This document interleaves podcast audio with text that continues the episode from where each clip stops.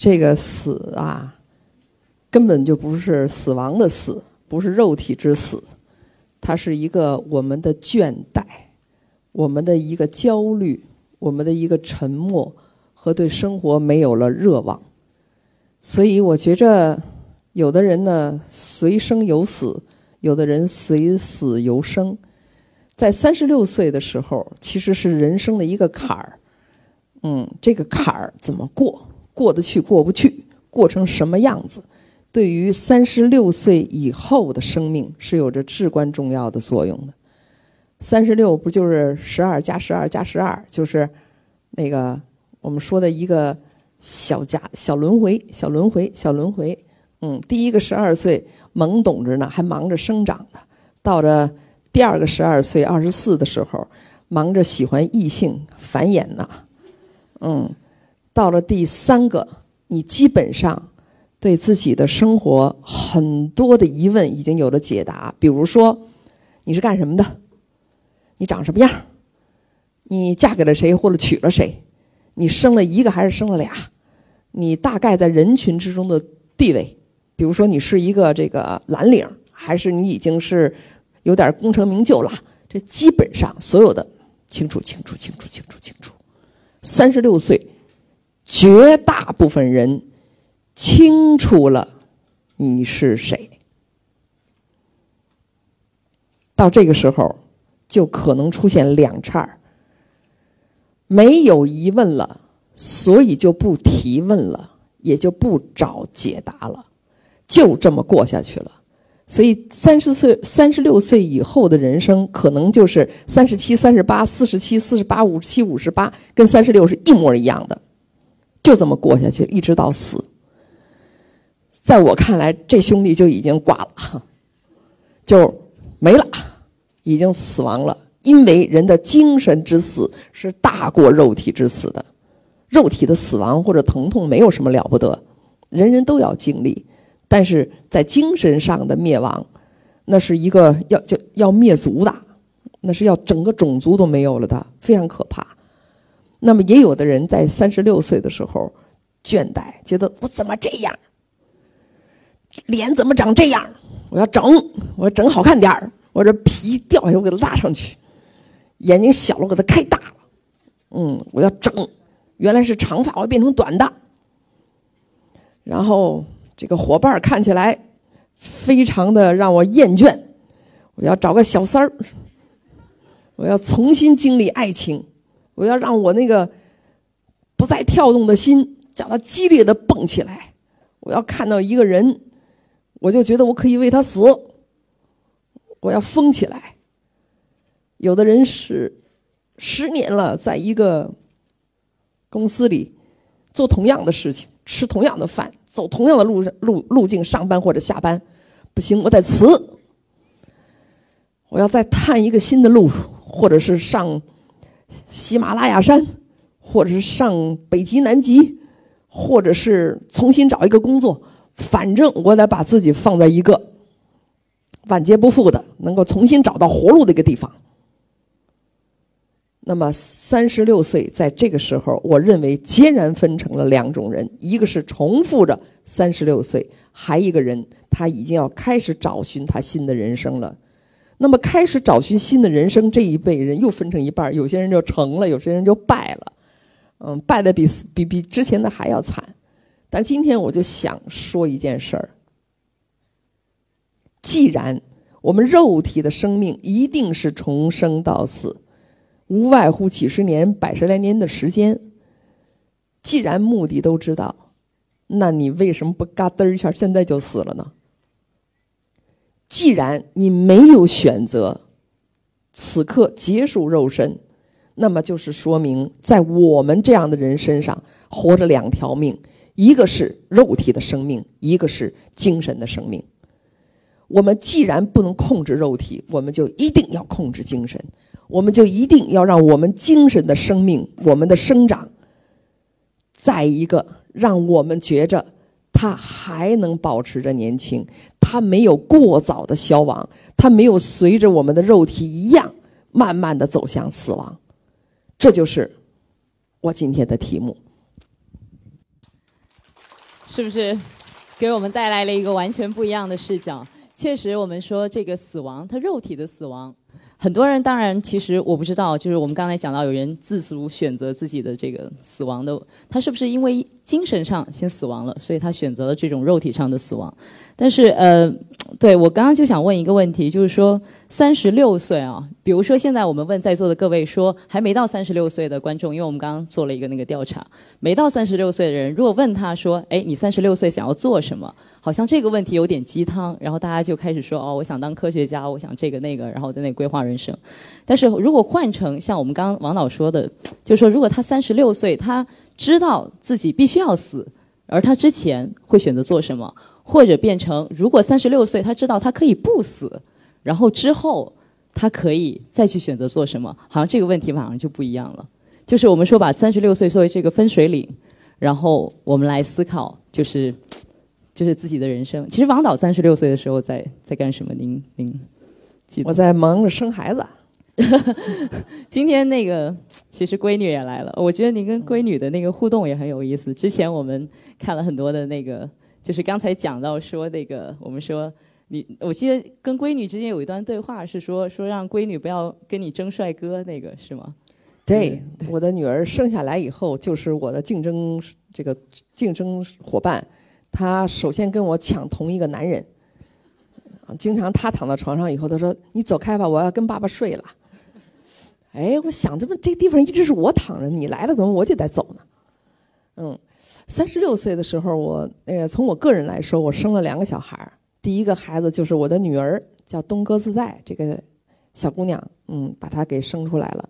第二个呢，是我生了我的一个作品，叫叫《印象刘三姐》。这个作品呢是呃中国第一个叫实景演出，也是第一个有了一个叫系列的一个演出系列的一个演出。那么也是在我三十六岁的时候干的。那么把这两个作品生出来以后，我的三十七、三十八，一直到四十七、四十八就变得不太一样了。但是刚才主持人说了一条一条，就说我们现在不到三十六的人，或者是他是是不是需要我们现在用鸡汤的方式去确定一个人生的目的？但是我确实觉得这个不好，不要这样做。我们不必要确定人生的目的。比如说，你傻子呀！你现在想，我一定要成为亿万富翁，我累死你。你能成吗？或者说我为什么要成？你照着镜子一看自己长成这个样子，明天我一定要成为一个巨大的电影明星，你有毛病啊！这不行的事情，你为什么要这样？为什么要成为歌星？你的嗓子长成那样的，你的声带那厚度够吗？不够，你想那样？那么我们为什么要有一个目的？这个目的实在是累死人，或者把人放到了一个更大的低谷之中，因为你老是挫败。你老是不行，你又不行，又不行，又不行，这个巨大的挫败感让人对这个生命啊，这个乐趣都没有了。所以我觉得，我我根本就不是一个鼓励大家创创业、鼓励大家向前，我根本就不是这样的一个人。我觉得那样是错误的，就让更多的人早早的死于三十六岁之前。我鼓励的是内心的充盈和丰满。我鼓励的是对自己的热爱和对自己的好奇心。我鼓励的是让自己跟这个世界和解，找到一个舒适又美好的位置，静静的坐下来。我鼓励的是不在焦虑、自怨自艾、悲伤和绝望之中追求某一种成功。我鼓励的是。把“成功”这两个字撕了，扔到厕所里冲了它，而把它变成舒服。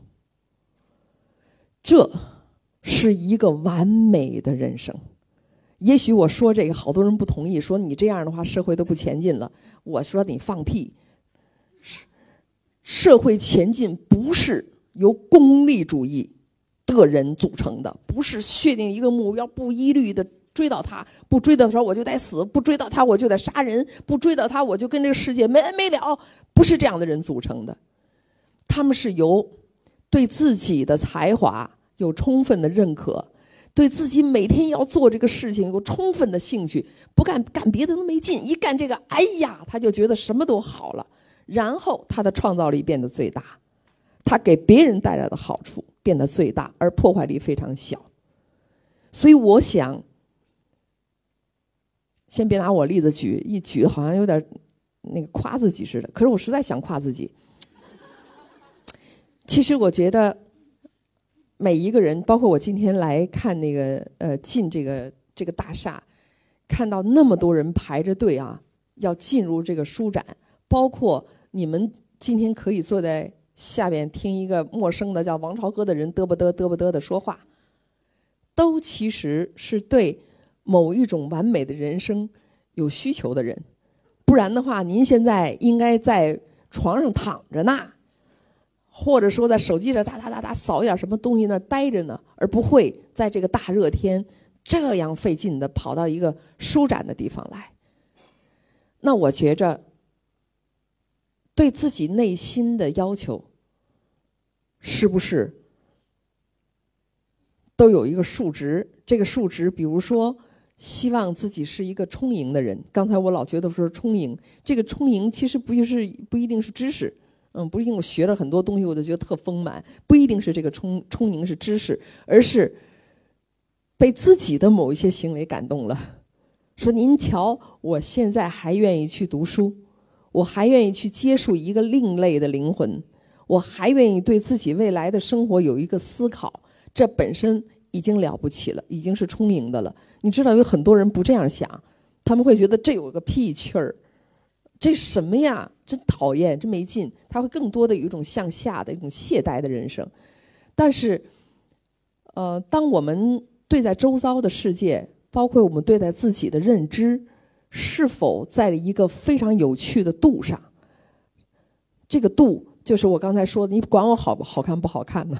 我觉得我这个相貌。很适合我现在的生活，我穿的衣服也很适合我的相貌，然后我的衣服和我的这个人也适也适合我周围的朋友，然后我周围这些人也很适合我的工作，所有的东西都是合适和舒服的，不就最好了吗？那么另外，人的精神追求根本不在于一个呃呃，就是在别人眼睛里看的成功，这个这个话大家都知道，都说对对对对，其实对你夸我一下，我还是挺高兴的。啊，其实，嗯，这个不在别人眼睛里看见的成功，可以把它理解为我们给自己定的成功和别人给我们定的成功是否一致。这又是非常难做到的。那就比如说，你现在月薪就一千块钱，但是你妈妈说你不挣到十万块钱，你别回来。就这个中间就会有很大的差，就会非常的痛苦。因为我为什么不行？我为什么，呃，没有挣到这么多钱，或者我没有达到这样的成功？自己对自己的认知还没有达到，说我这样其实就是应该适合我，我这样就挺好的。那这中间的落差，谁替咱背啊？反正你妈不管，你们领导不管，社会上的朋友都不管，就是你活该，你自己管。越大的落差，就会有越大的痛苦。这个痛苦都由自己背，可了不得了，会压死人的。所以我觉着，呃，从从这个呃，刚才你的这个问话的一个角度，就是我们如何定位为我成了或者败了，我合适和不合适？我认为不是外边，而更是自己的内心呐。我们非常，我相信在座很多，我们说年轻人肯定非常同意这个观点，就是我们说。怎么样在生活中找到这种舒适，或者是说你的行为决定了，哎，你选择这个东西，它不是对或者不对，但肯定是最适合自己的。但是我们刚刚讲到成功啊，因为您确实在我们各位的眼中，您就是一个成功的标签儿。所以包括我们刚刚谈到这个印象系列啊，包括我们说，呃，因为一开始我们说是好像呃印象系列是一点零版本。然后后来是右键系列，然后右键系列是二点零版本，然后现在好像还有只有系列了，然后三点零版本。那真的是我们看着您就是这个成功的光环越来越大，您自己怎么看？就是这个一步一步的这个，就是别人如果觉得把您定义为就是这么成功的一个标签儿的话，对您怎么看这个成功的光环？然后他会不会对您的之后的这个创作上面带来更多的是鼓励啊，是压力啊，是？谁说我成功了？我觉得对对对，大家大家觉得就是你凭什么说我成功了？关键我自己怎么看这事儿啊？就是做那个呃印象刘三姐的时候，到现在啊，很多记者采访啊，也有很多人在问说，当时您怎么想的？这个这个那个的，哎编呢还，其实假的。你当时做的时候就是一下意识，就是一个一个艺术家的一个直感，就是我能不能不要那样的，我要一个那样，就其实就是这样。等到后来的时候说，其实我当时为了打破四方的舞台，我为了把群众演员培养成，哎呀，都是后天说的，因为他逼着问你，你只能那么总结。质感、下意识，或者叫潜意识，和充满内心的热爱，这是我做印象刘三印印象刘三姐，我绝没有撒谎。因为当时在这个呃这个大山里哈，大家都知道那个时候开始是有人来请张艺谋导演去做一个印象刘三姐，他做了一个歌剧，连音乐曲子都做好了，做了一大堆舞台。然后我去见到他的时候，那舞台模型是在一个乒乓球的案子上，你知道好大呀，这是都什么东西啊？呃，看了以后也挺懵的。呃，后来我们我跟我的另外一个搭档樊跃，我们就想我。不不不不不做这个，什么歌剧，什么舞剧，什么话剧，咱弄一什么什么都不是什么的剧也挺好的。后来我们就慢慢出现了我们自己的一个概念，就是让呃山水呃普通的人民都成为戏剧的一个部分，没有故事，没有情节，没有主持人，没有我们惯常看到的舞舞蹈或者那个类别都没有，把这个界限全模糊掉了。那么形成这样的一个戏，这个戏在开始演的时候压力特别大。你看当地的很多文化人组织起来批判我们说：“导演呀，你采风不够啊！我们这儿少数民族生活的很多的细节你都不知道啊。”然后也有当当时很多的那导游什么就说：“这个戏有什么可看的啊？这走来走去，走来走去，这山啊，这打鱼的我们都看了永辈子了，祖辈都是这样做，有什么可看的？”但是我当时还是觉得有一个瞬间就是。那个我的戏演起来的时候，自己给自己给激动哭了，你知道吗？眼泪，哎呀，演的太好了啊！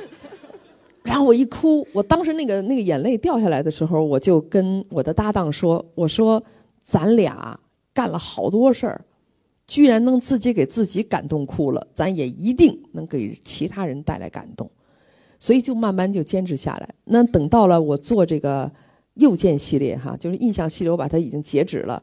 就五年前已经截止了，就再也不做这个实景演出了。我开始做，啊，一个叫《又见平遥》的这一个戏，一个行走着看的那个戏。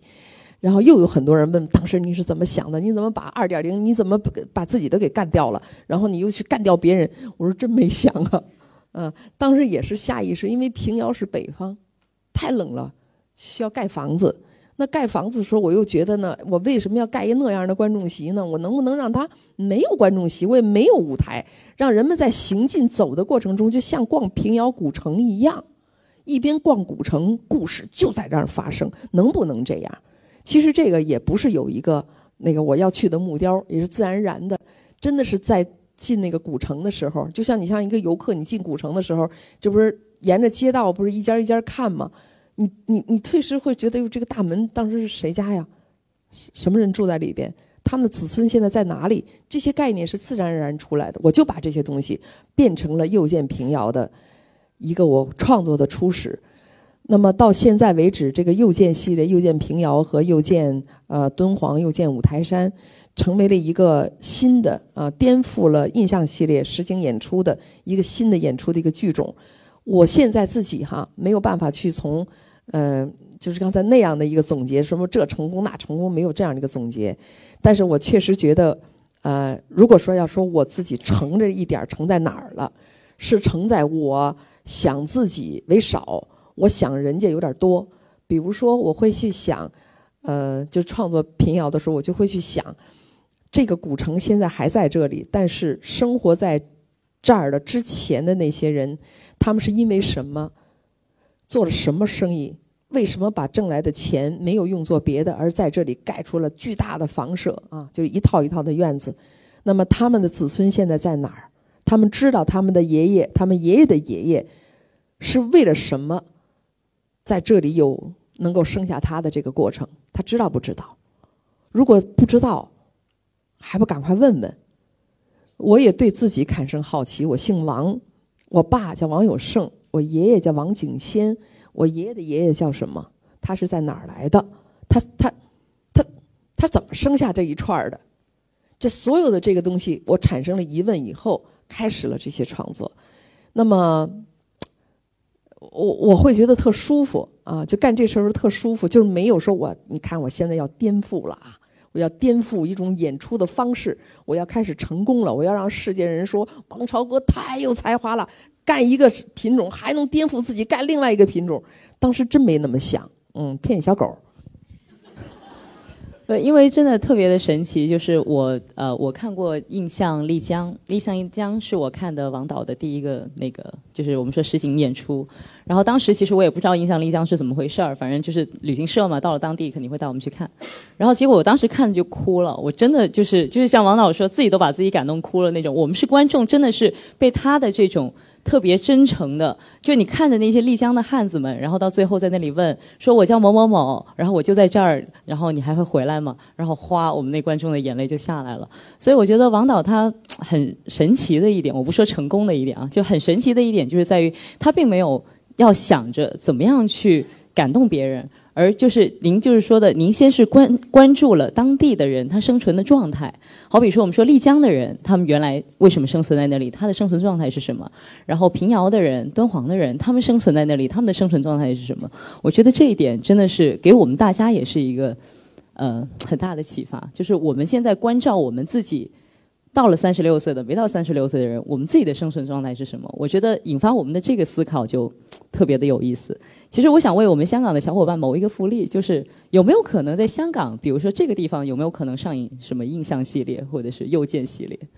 就是说，您在选址，好比说我们说选平遥啊，选丽江呀，选桂林呐，选这些地方，就是当地政府说白了，真的特别高兴。只要您现在您一说，哎，我要去哪里哪里再办一个秀，肯定大家都特别高兴。那所以我们就说，为什么比如说不是北上广深，不是这种特别大的城市，或者说比如说像香港这样子，有没有可能就是您会作为一个选址的考虑？特简单的看香港人民需要不需要？需要吗，同志们？需要。呃，经我经，你们不行，人 人得大声一点，真是不是你们说话不好使。嗯，其实那个呃，我还没主动找过一什么地儿，都是人家找我，啊，我在琢磨这个好啊，那个不好啊。现在看，就从我这个阶段，每个星期都有一个新的地方或者一个新的投资人来找来邀请。咱们就拒绝呗，因为怎么做做不完嘛？这一辈子死了也没做完，又活一辈子又死了还没做完，嗯，就是不不太可能的，所以一直在拒绝。但我觉着，呃，每一个地方没有大没有小，不是北上广深就大，然后平遥这个城就小。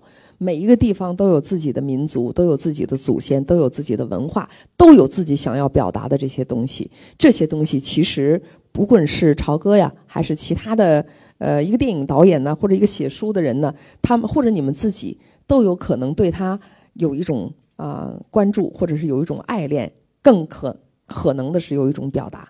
这个不不论是谁做就好了。那关键是您挺麻木的，也没看着，也不喜欢，就稀里糊涂就过去了。这个我觉得挺糟糕的。那个刚才您说到说在丽江哈是一个做的那那个有些台词让大家听起来还挺感动的。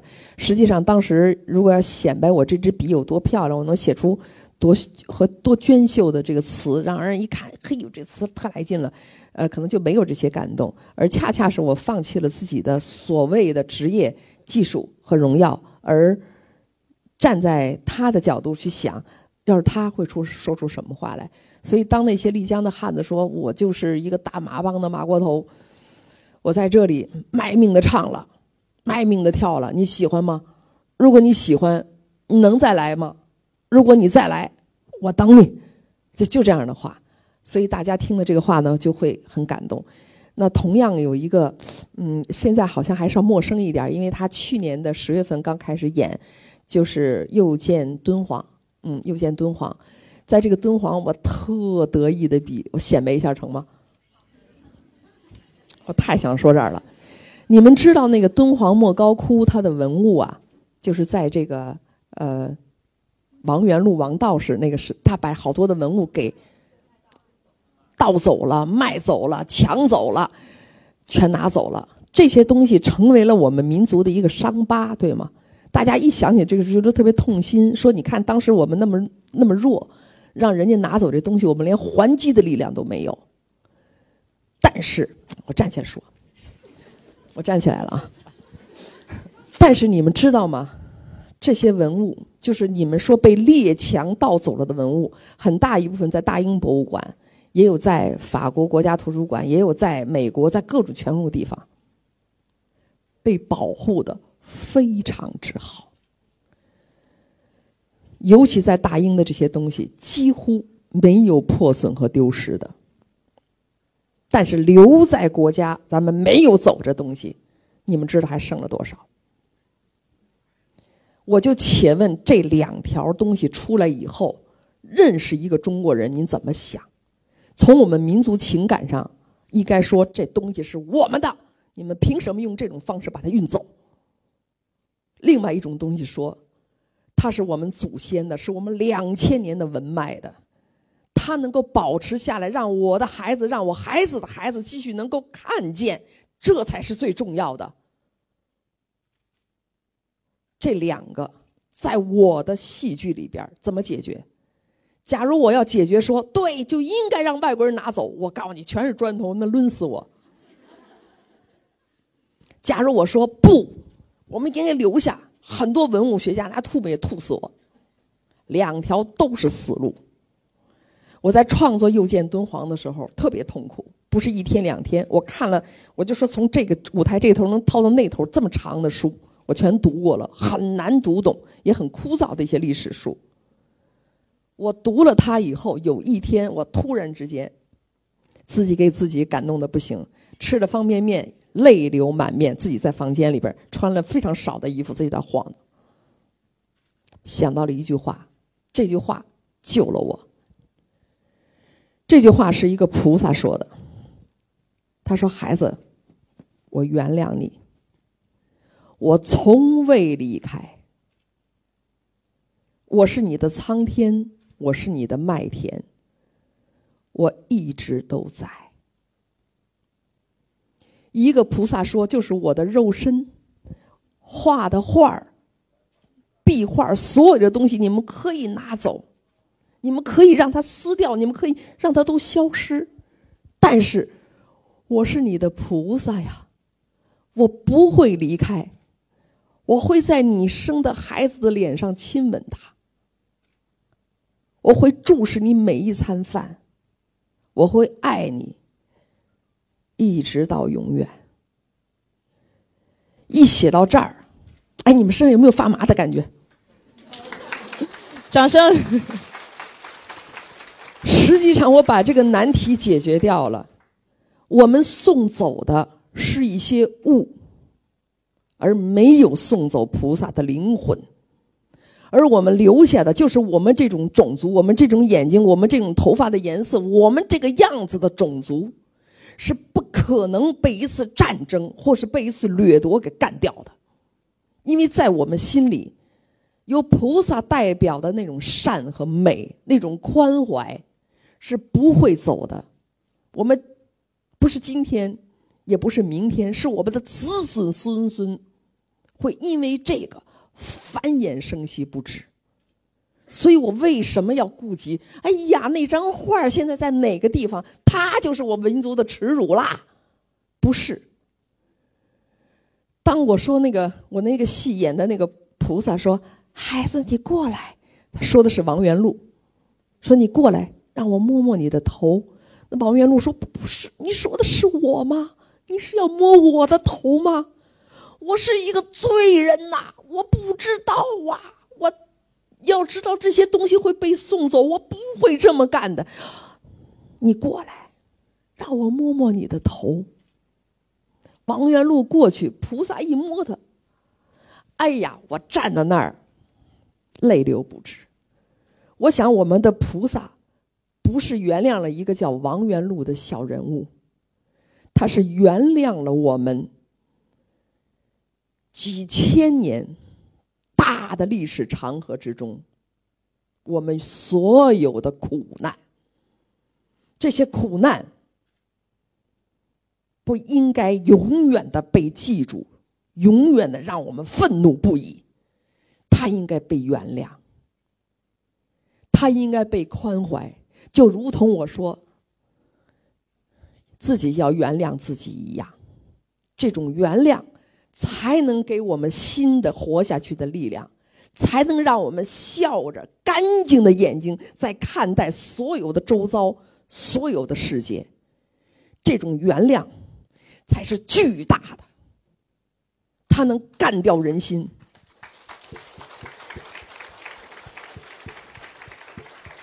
感谢你们的掌声，就是。说到我说这个，这个敦煌，你说我解决的是个学术问题吗？解决的是个历史问题吗？解决的是个什么问题？解决的是个新的问题。更多的时候，我们对自己的不宽怀，对待我们历史的不宽怀，对待我们民族的不宽怀，对待我们父母的不宽怀，对待我们的朋友，对待我们的领导，对待我们的老板，对待所有人的不宽怀，致使我们。没有活下去的勇气，致使我们离死亡非常之近。而哪怕您现在已经九十八岁了，你依然有一个少女的目光，依然可能看每一天的太阳都挺好，依然有可能坦然的面对，说这个手不能动了，饭不好好的咽，依然有可能坦然的面对。这其实。就是原谅的伟大。我看到下面好多姑娘眼圈已经是红了，其实我自己也开始要眼泛泪光了，因为确实每个人都会有跟自己过不去的时候。到最后，我们都发现，其实我们不是恨谁，或者说我们不是埋怨谁，在我们经历伤心的、难过的时候，可能更多的时候就是我们怎么样能够原谅自己，原谅自己的父母，原谅自己的。更大的就是，比如说我们的 motherland，我们的国家，我们 要跟这个要首先跟自己妥协，然后再跟，就是我们说更大的，我们说甚至是看破跟世界和解，对，跟世界和解。大家其实。很好奇，因为我们说到这个名作家讲座的时候，其实我一开始我不知道，所以我当时就在想，我说，哎，王导为什么是名作家讲座？我说王导好像没有带书来，但是后来我做了很多的资料收集之后，我才知道，刚才你像王导跟大家讲的这个又见敦煌的，就是这一个系列的那个台词，哇，我当时看到也是非常的感动，然后包括丽江的那个，后来我才知道，所有的这些台词，所有的这些剧本，全是王导自己写的，厉不厉害？真的，因为我印象当中，我是觉得导演他是就是自己哦，他可能看到一个好的本子，然后他可能把那个本子拿出来拍出来或者怎么样。王导不是，王导他真的是每一个字都是他自己发心，自己想到这些自己写出来的。所以到这个地方，我也要替观众们问一个问题，就是什么时候出书？就是什么时候把我们说这些这么精彩的台词、这些本子全部给他写出来？有这个计划吗？哎，你们想看我写的书吗？异口同声，那我就写呗。对我们特别希望明年的书展，要是王导再来的时候，真的就给大家签书。我们说，其实我自己真的很想看，因为尤其是我们说这种特别带有这种诗词感觉的，包括我们说这些歌词啦，然后包括呃刨去一些文学作品，比如说王导他本身自己在做这些。呃，实景秀或者说策划这些东西的时候，您的想法是什么？然后您当时的就是我们说像一个纪录片儿一样，不过您是一个文字的纪录片儿，把您遇到的什么困难，或者说有些什么有趣的事情跟大家分享。我相信这都是特别精彩的东西。您好像是说十几岁就开始在人民文学还是什么上面发表诗歌是吗？嗯，就是笔耕不错，我的笔还不错，挺好看。哎我的笔比我自己人长得好看，就是笔下锦绣还不错。然后那个。小时候写字儿的时候，觉着比见小哥哥还要让人激动，嗯，呃，现在呢，更多的笔用于我自己的导演工作，就是我自己同时是编剧和导演，嗯，合而为一。呃，原来那个导演经常是说拿了一个剧本，然后剧本叫一度创作，导演叫二度创作，然后他要把剧本怎么样改写。我现在跟人家的创作方式不一样，跟我的合作伙伴事先都不许问我要写什么故事。因为俺真的不知道，不知道要写什么故事，然后也不知道这个剧要往哪里去。我希望他们能容忍我在慢慢的寻找的过程中渐渐清晰，而这个寻找并不完全是来源于采风或者是编剧，而来源于我对舞台和空间的一个了解。就是导演的工作，致使一个编剧要重新去就走到哪儿就瞎掰说哈。我我突然看见了一个看见了一个一个效果特别好，我就愿意为这个效果重新编一个故事。这个是如果是编剧的话，他是做不到的。所以我呢。嗯，就是舞台美术、导演、呃，服装、音乐、道具、化妆、灯光，所有的这些东西跟编剧同等，谁也不许谁是谁的先，谁也不许谁是谁的后，都不允许。他们所有的部门等同齐价的往前走，在走的过程中，那些故事自然而然、自然而然就就慢慢出现。就我刚才给你们讲的那个，过来让我摸摸你头那个，离演出吧不到二十天。不到二十天，你想想，就你这一年多都干嘛去了？你怎么那时候都没想着？当时就真没想着，二十天之前才想出来的。然后所有的舞台灯光、舞美全部根据这个细节，哇就变了。投资人也傻了，说导演呀，你这是要干嘛呀？又要花钱呢？我说对了，我想出来了，重来。嗯，就这样一点一点、一点一点的。那么。因因为这个导演的这个便利啊，导演和编剧合合成一个人的这个便利，我就有机会把这个沟通的成本降到最低，自己跟自己聊成了就成了嘛，就带着人哇就开始往前走了。所以就那个说我现在是，呃，从导演来说我是全中国票房最好的一个导演，其实这也是一个独门秘籍来着。呃，说到导演呢，那所以这些有没有可能某一天搬上荧幕变成电影啊，或者什么这方面的策划有？其实这个两个种啊，工种完全不同。就是我说你是拉小提琴的，你是弹钢琴的，都是音乐，它不同的种，一个是弦乐，一个是弹，它不一样。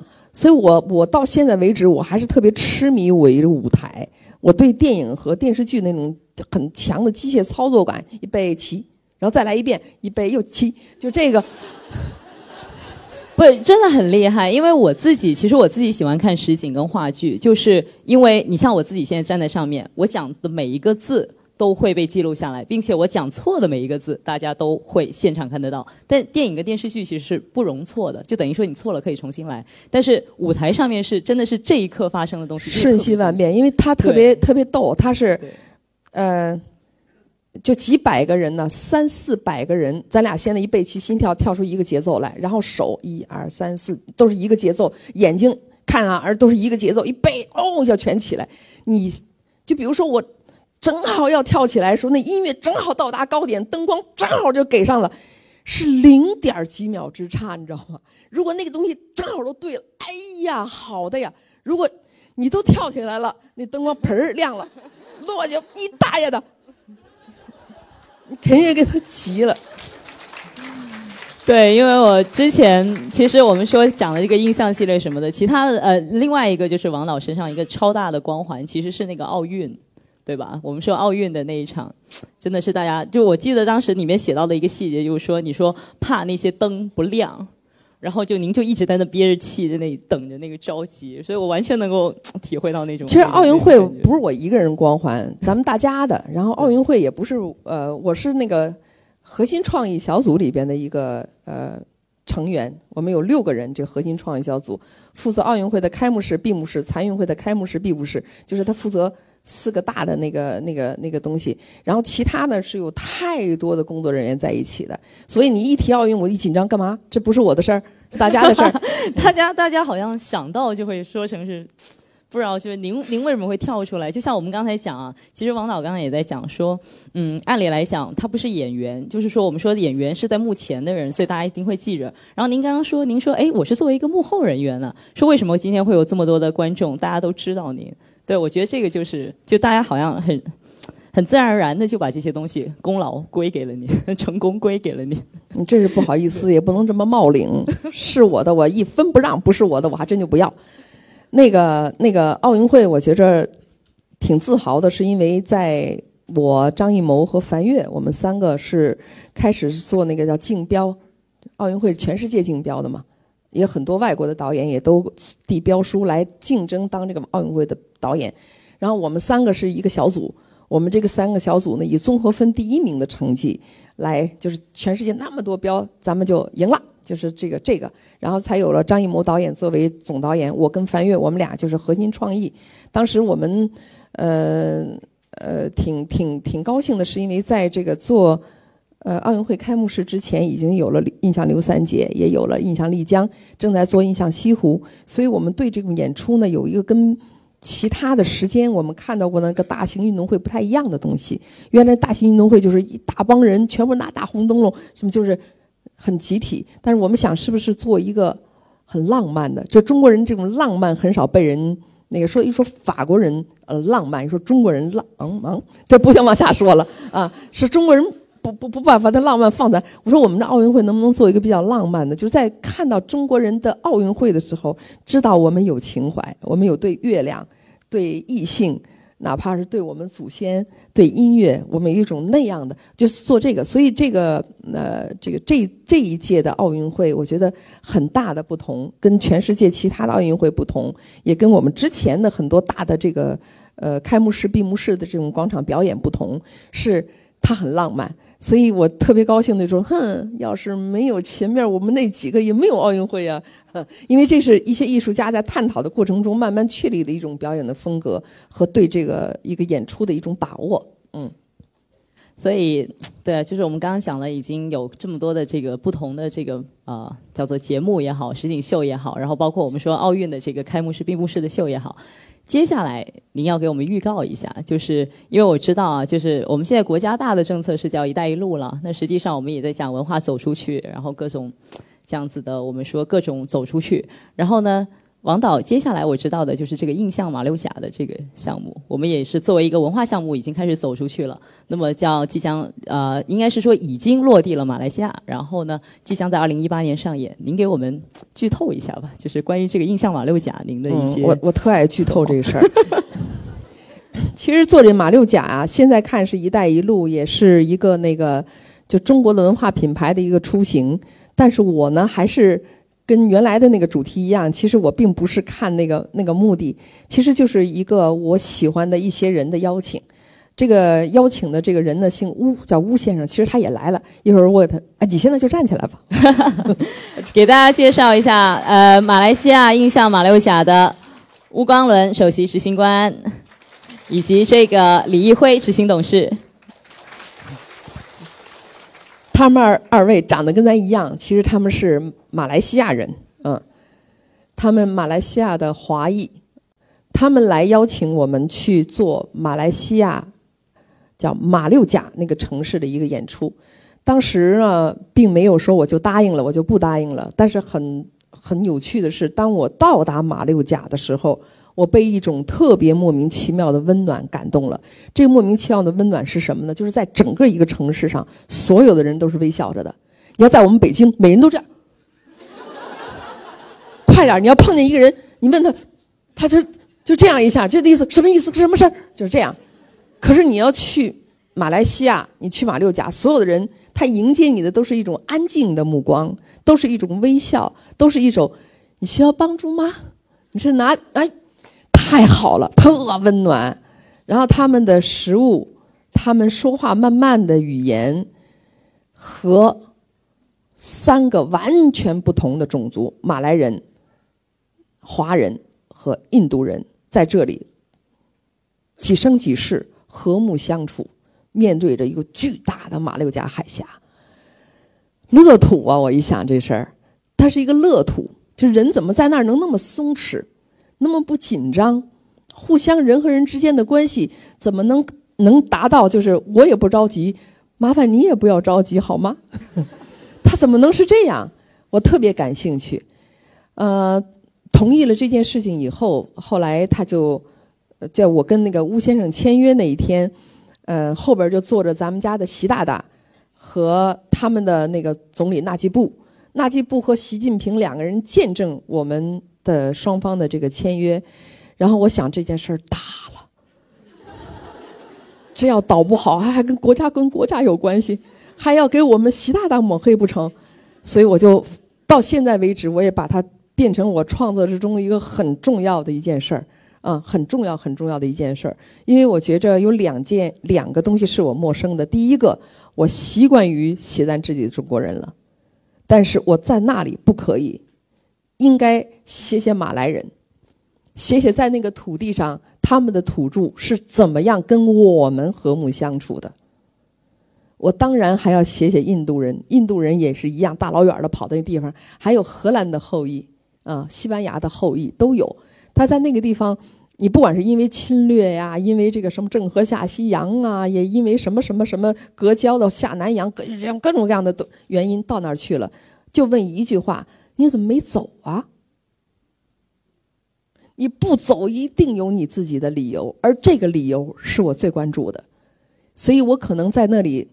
以我，以我的勤奋吧，把我这些不熟悉克服掉，然后能够抓到他们永生永世生活在一个陌生的土地上，种族、宗教、饮食的习惯都不一样，但是他们依然能够和睦的在那里。我要找到这个东西。吴先生呢，反正嗯，从我跟他的接触到现在，呃。他都克服了我的这个急躁的脾气，经常我跟中国的甲方说说说，靠靠靠，别别别说，我来吧，就是急了。跟他不一样，他一直以一种非常温柔和非常尊敬的态度，认为我可以把这个戏做好，认为他所有的投资跟他现在所有的操作，最后的结果不是又衍生出一个新的东西，而是使这个，呃，我们叫印右见马六甲啊，右见马六甲这个戏。能够代表他和他的公司，也能代表他的祖先和马西马来西亚政府，所以他的这个信任，致使我和我现在的团队，呃，基本上成了他的奴隶。他让我干啥我就干啥，那这样一个情况。